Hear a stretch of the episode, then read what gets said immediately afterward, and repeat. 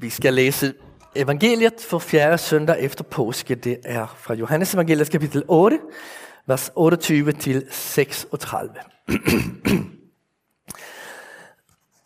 Jesus sagde der til dem, Når I får ophøjet menneskesønnen, skal I forstå, at jeg er den jeg er, og at jeg intet gør af mig selv, men som faderen har lært mig, sådan taler jeg. Og han, som har sendt mig, er med mig. Han har ikke ladt mig alene, for jeg gør altid det, der er godt i hans øjne.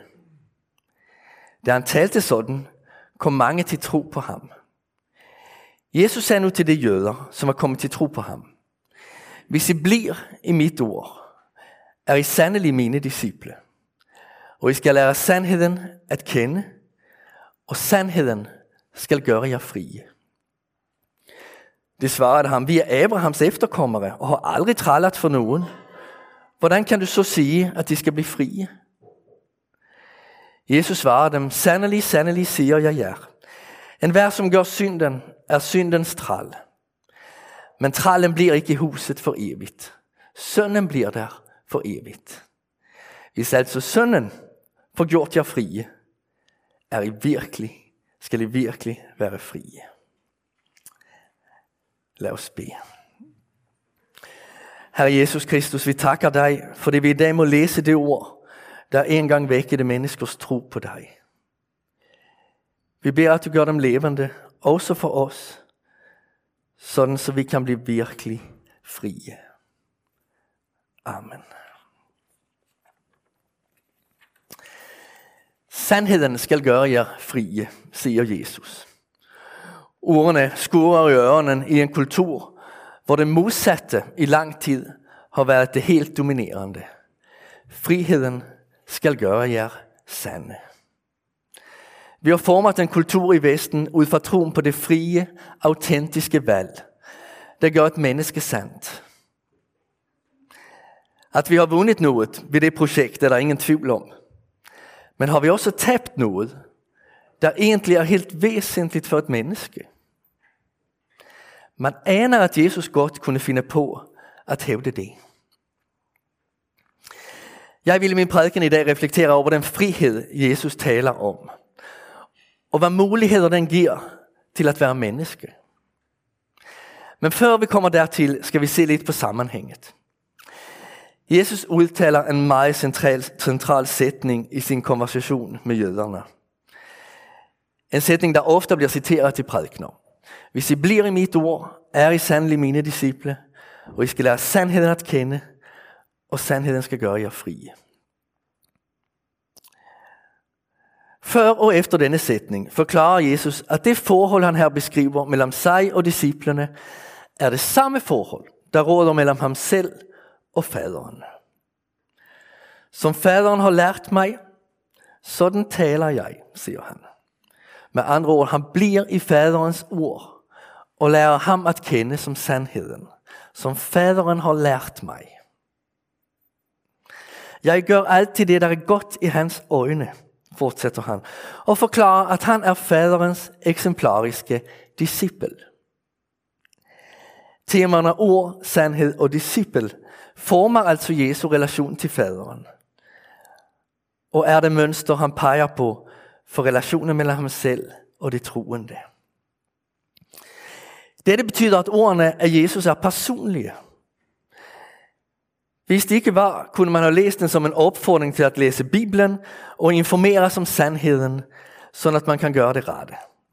Hvis I læser i Bibelen, er I sandelig mine disciple, og I skal oplyses om betydningen af det sande ord i Bibelen, og sandheden skal gøre jer frie til at følge Guds bud.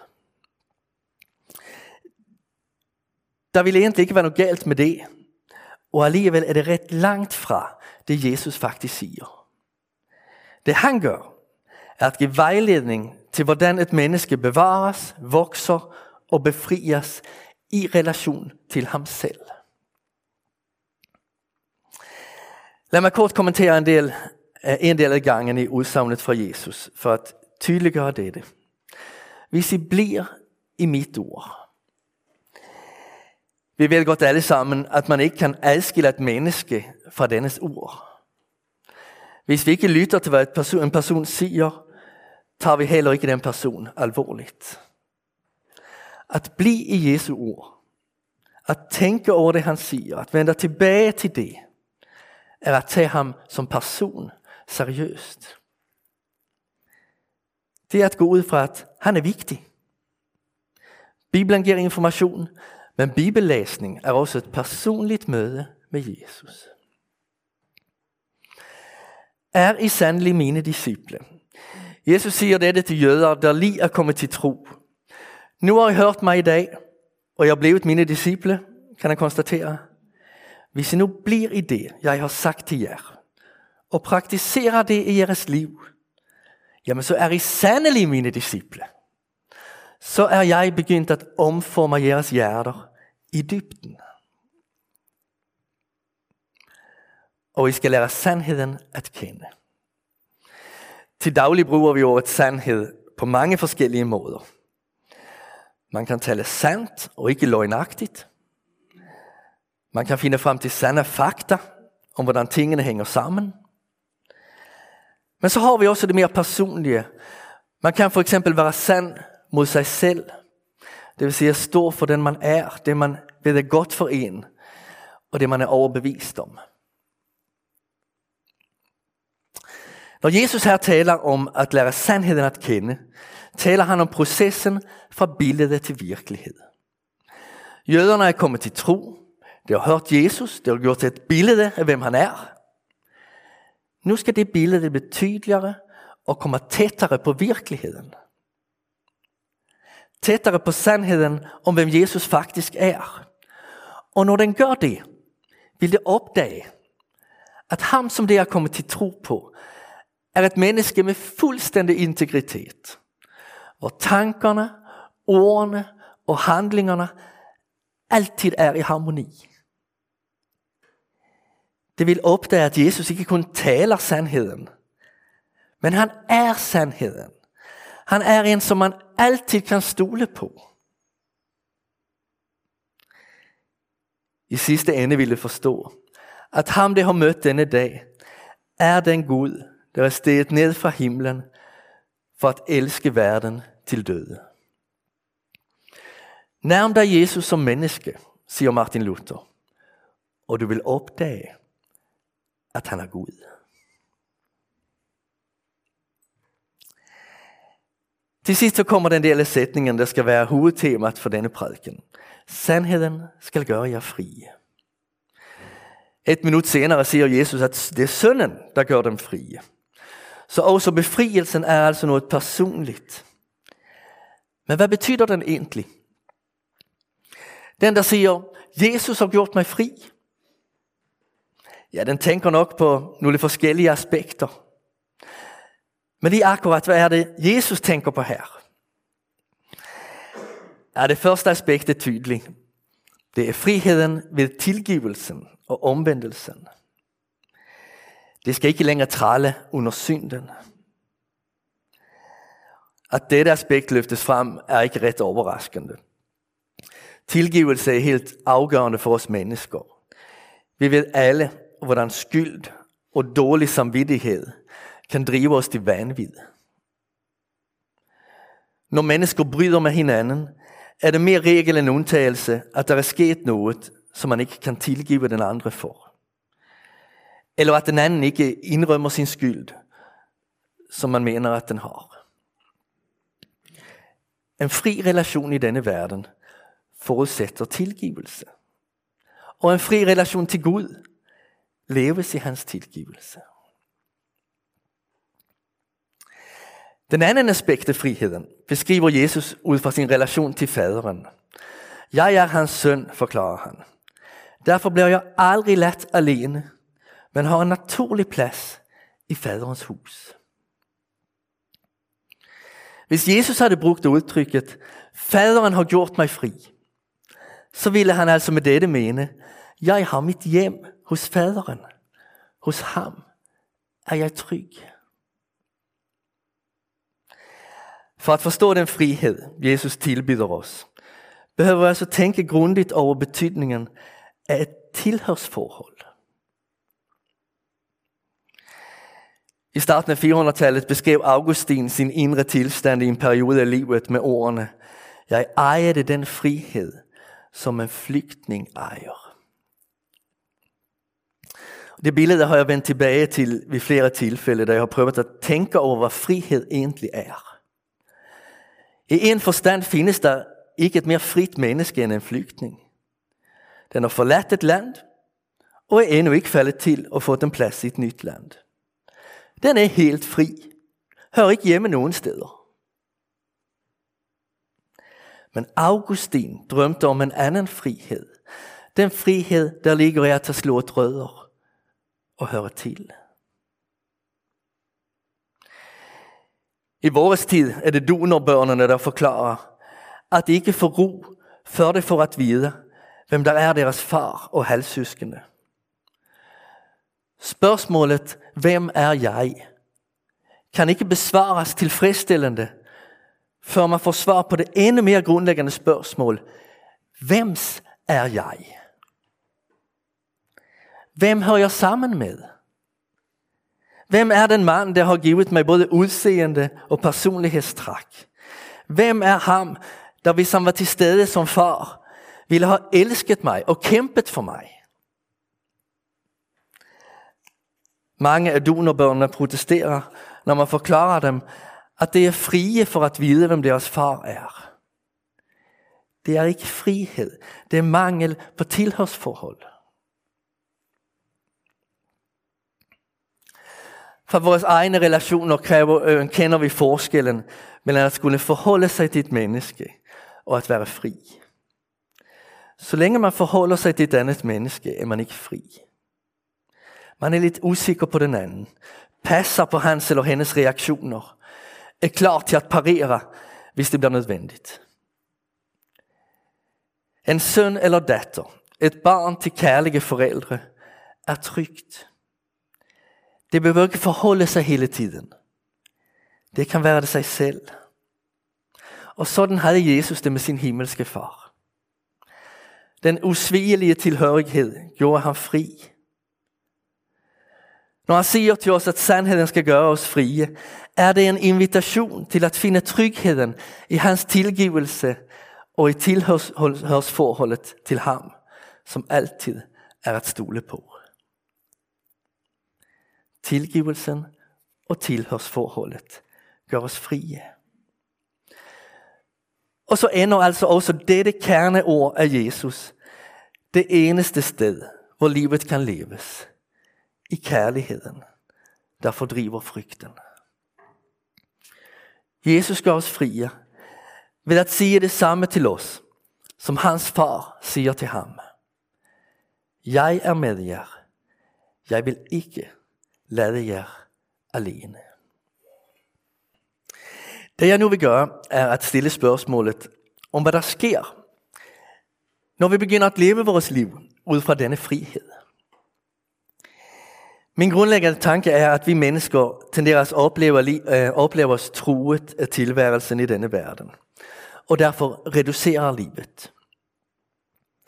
Det er alt for smertefuldt for os at leve i sandheden – at tage imod livet sådan, som det nu engang er.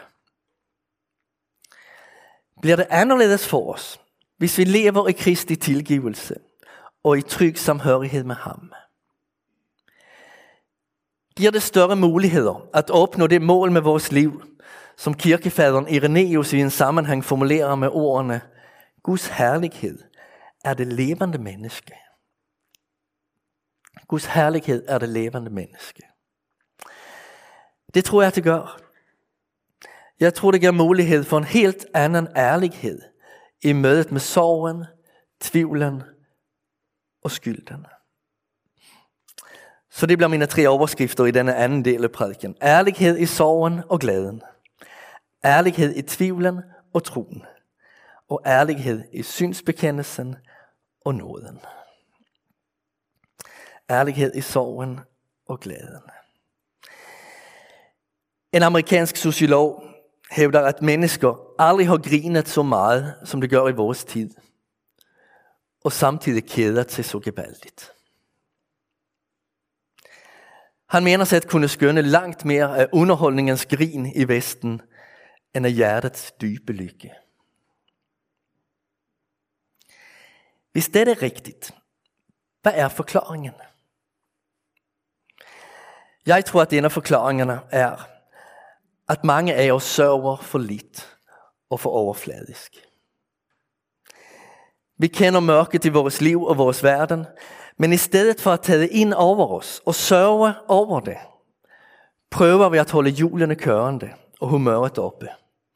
At tage os sammen efter tabet og hurtigt komme videre i vores projekter og vores jagt efter lykken. Så lever vi, griner og fester i skyggen og det vi tror, at vi kan holde på afstand. Men når man presser os moderne mennesker, viser det sig, at vi i meget høj grad opfatter livet som en trussel, som noget vi skal klare og mestre, snarere end som en gave at glæde sig over. Eller som en tiltale og en hilsen fra en Gud, der elsker os.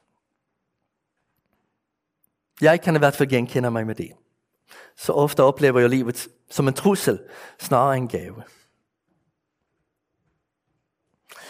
Når Jesus taler om frihed som et tilhørsforhold til ham, bygger han vores mod op til at møde sorgen og gå ind og ud af den, snarere end at holde den fra os. Han bygger modet op til ikke at dæmpe følelserne og lade livet være en grå tåge, for han ved, at hvis vi dæmper de negative følelser, dæmper vi også det positive. Kristus giver mod til at leve med livets farver og kontraster. Vi behøver ikke fortrænge det mørke. Vi har lov til at tro på det lyse. Livet er faldent og forfærdeligt. Livet er også fantastisk. Det har et himmelsk skær over sig og giver så mange forudanelser om det, der venter os i evigheden. Når vi sørger over tilværelsens brudhed, kan vi også af hjertet glæde os over alt det, der er, og som dufter af Gud. Nu skal du gå ud og gå på kirkegård og være ked af det. Lytte til noget deprimerende musik og male et rigtigt mørkt billede. Plejer det at sige til de studerende med kærestesorg, dengang jeg arbejdede blandt studerende i Lund. Du må ikke forsømme sovarbejdet, for så bliver du aldrig rigtig glad igen. Og du lærer ikke, at sorgen faktisk er din ven. At den er noget, du kan gennemleve. Gud elsker det levende menneske. Det menneske, der ikke holder livet nede, men som lever det i tro på, at man har et trygt hjem. Et helle hos Jesus. I både glæde og sorg. I både tårer og grin. Når alt andet falder, bliver han. Vi må være ærlige i både sorgen og glæden. For Guds herlighed er det levende menneske.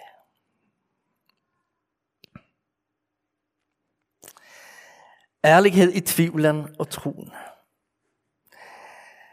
Der findes to præster og teologer i det kirkelige Danmark, der hedder Leif Andersen og Henrik Højlund.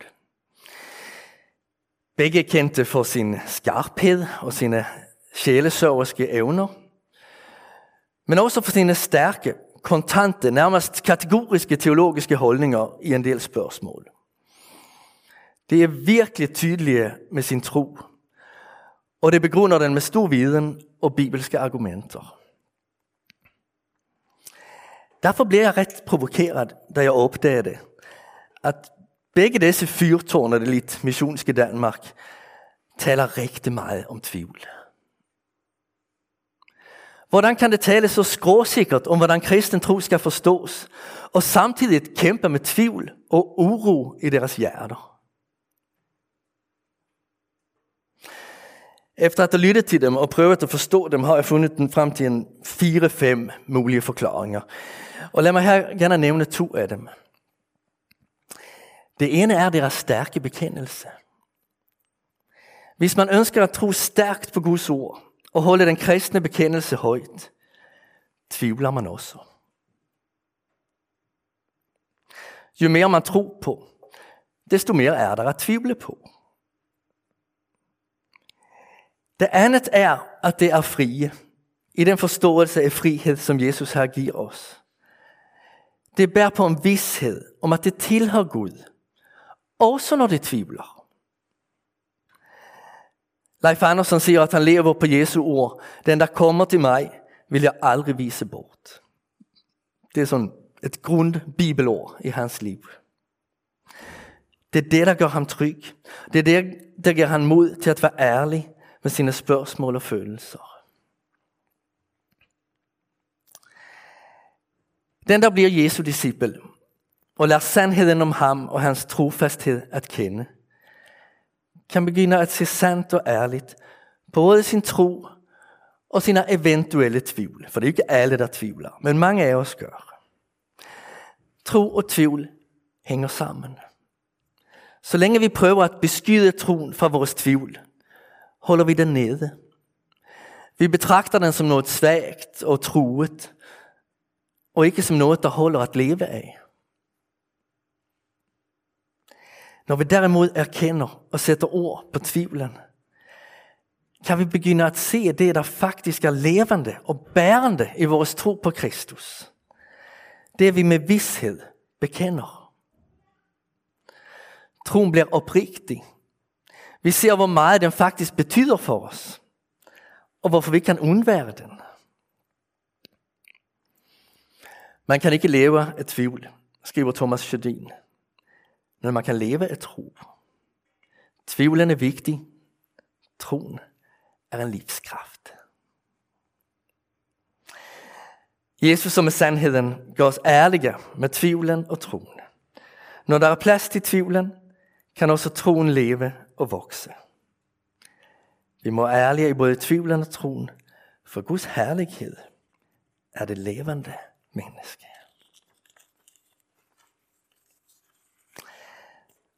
Og så det tredje, ærlighed i synsbekendelsen og nåden. En hver, som gør synden er syndens træl, siger Jesus. Det er ikke frihed. At trælle under sine begær er ikke frihed. Men det er frihed at vide, at det er for syndere Jesus kom. Han kom til verden for at give os tilgivelse og tilhørighed hos Gud. Eftersom Jesus har gjort os frie og givet os en plads hos Gud, kan vi være ærlige med skylden i vores liv. Vi kan sige til Gud, hvad vi ikke synes, at vi skal bekende. Jeg har for nylig lært mig, at der findes noget, der hedder hjemløs skyld. Hvis et menneske ikke påtager sig skylden for sine handlinger, forsvinder, ikke, forsvinder den ikke, men bliver i fællesskabet som en hjemløs skyld. Og risikoen er så, at den, der ikke kan klare at leve med det, men har stærk samvittighed, eller måske svagt selvværd, tar den skyld på sig. Men det er nok, fordi jeg, jeg forsømte det, eller ikke kunne klare det, eller, eller eftersom jeg er sådan og sådan. Det er nok derfor, det, det sker det her. Udfordringen er at kunne lade hjemløs skyld forblive hjemløs. Kunne sige, den tager jeg ikke. Den bekender jeg ikke som min skyld. Den ærlighed må vi have i forhold til os selv og til Gud. Til gengæld kan vi også, som Guds frie børn, bekende det for ham, der faktisk er vores skyld, og som vi er bevidst om. Vores skyld truer os ikke, og derfor behøver vi ikke tige stille om selviskheden i os. Jalousien, bitterheden, højmodet, forsømmelserne, mistroen mod Guds godhed. Men få lov at tage alt det med ind i synsbekendelsen. Synsbekendelsen er den yderste tillidsbøn. Det er den yderste tillidsbøn. Det er ikke for hvem som helst, vi åbner vores garderobeskabe op. Det gør vi helt og fuldt kun for ham, der på grund af Jesu offer på korset har taget imod os som sine sønner og døtre. Der er vi trygge der kan vi sige det hele. Dag og nat lå din hånd tungt over mig. Min livskraft svandt ind som sommerens hede, fortæller kong David. Min synd bekendte jeg for dig, og jeg skjulte ikke min skyld. Jeg sagde, jeg vil bekende mine overtrædelser for Herren, og du tilgav mig min syndes skyld. David reducerede ikke sin skyld, og derfor reduceredes heller ikke hans glæde over tilgivelsen. Han blev en fri mand. En mand, der også formåede at tilgive sine fjender. Vi må være ærlige i både synsbekendelsen og i glæden og lettelsen over nåden. For Guds herlighed er det levende menneske. I evangeliet finder vi den tryghed, der gør os mennesker virkelig frie. Vi behøver ikke for enhver pris beskytte os for livet, men har fået forudsætningerne for at sørge og glæde os, for at tvivle og tro, for at bekende og blive tilgivende. Hver gang du er af sandhed og kærligt spiller ud, så ligner du den skaber, så ærer du din Gud. Skriver Holger Lisner i en sang, som vi skal lytte til sidst i gudstjenesten. Vi må være disciple, der ligner ham, som er Guds herlighed i verden. Det mest levende af alle mennesker. Jesus Kristus. Amen. Levende Gud, tak for at du befrier os fra syndens magt og fra et liv uden hjem og rødder. Tak at vi får lov at leve vores liv tilgivende af dig og som dine elskede sønner og døtre. Vi beder om at du lader den frihed du giver os spredes rundt i vores livs kredsløb. Lad os få lov at være ærlige med trængslerne her i verden. Men lad os også få lov at elske det liv, som du har givet os, og at ære og takke dit navn. Amen.